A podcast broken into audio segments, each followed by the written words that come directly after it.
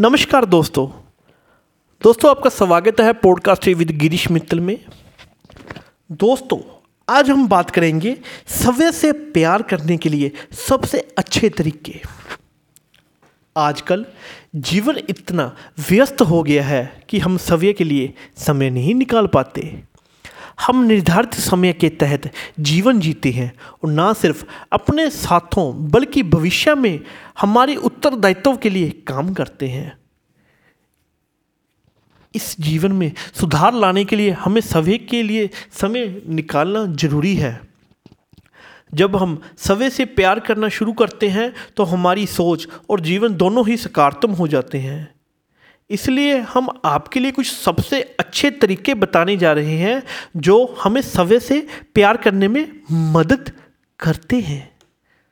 Point number one रुचि लेना। रुचि लेना आपके जीवन में संतुलित लाता है। यह आपको समय की ज़रूरतों को समझने और उन्हें पूरा करने में मदद करता है। इसे आप अधिक सकारात्मक होने में भी मदद कर सकते हैं। जब आप उन कामों को करते हैं, जिनसे आपको खुशी मिलती है तो आप समय के लिए समय निकालना शुरू करते हैं। पॉइंट नंबर टू, ध्यान करना। ध्यान करना और आपके मन को प्रशांत और शांत करता है। जो उन जगह को पहचाने में मदद करता है, जो आपसे दूर चले गए हैं। ध्यान करने से आप अपने आप को जान सकते हैं और सवे के जीवन में रुचि लेने का भी समय निकालते हैं। पॉइंट नंबर थ्री, सही खान पान आपके शरीर पर आपके खान पान का बहुत असर होता है। सही आहार और संतुलित आहार, लेने से आप फिट और स्वस्थ रह सकते हैं। इससे आप सभी कामों के लिए आवश्यक ऊर्जा पूर्ण कर सकते हैं, जो आपको सवे के लिए समय निकालने में मदद करता है। पॉइंट नंबर फोर, विश्राम। आपके शरीर के लिए समय निकालना ज़रूरी है। इसे आप निंद्रा लेने, जब मनोरंजन के रूप में विश्राम करने से कर सकते हैं। विश्राम और निंद्रा लेना हमारे जीवन के लिए आवश्यक होता है, जो हमारे समय को एक नया और सेहतमंद अवतरण में भेज सकता है। कुछ अलग।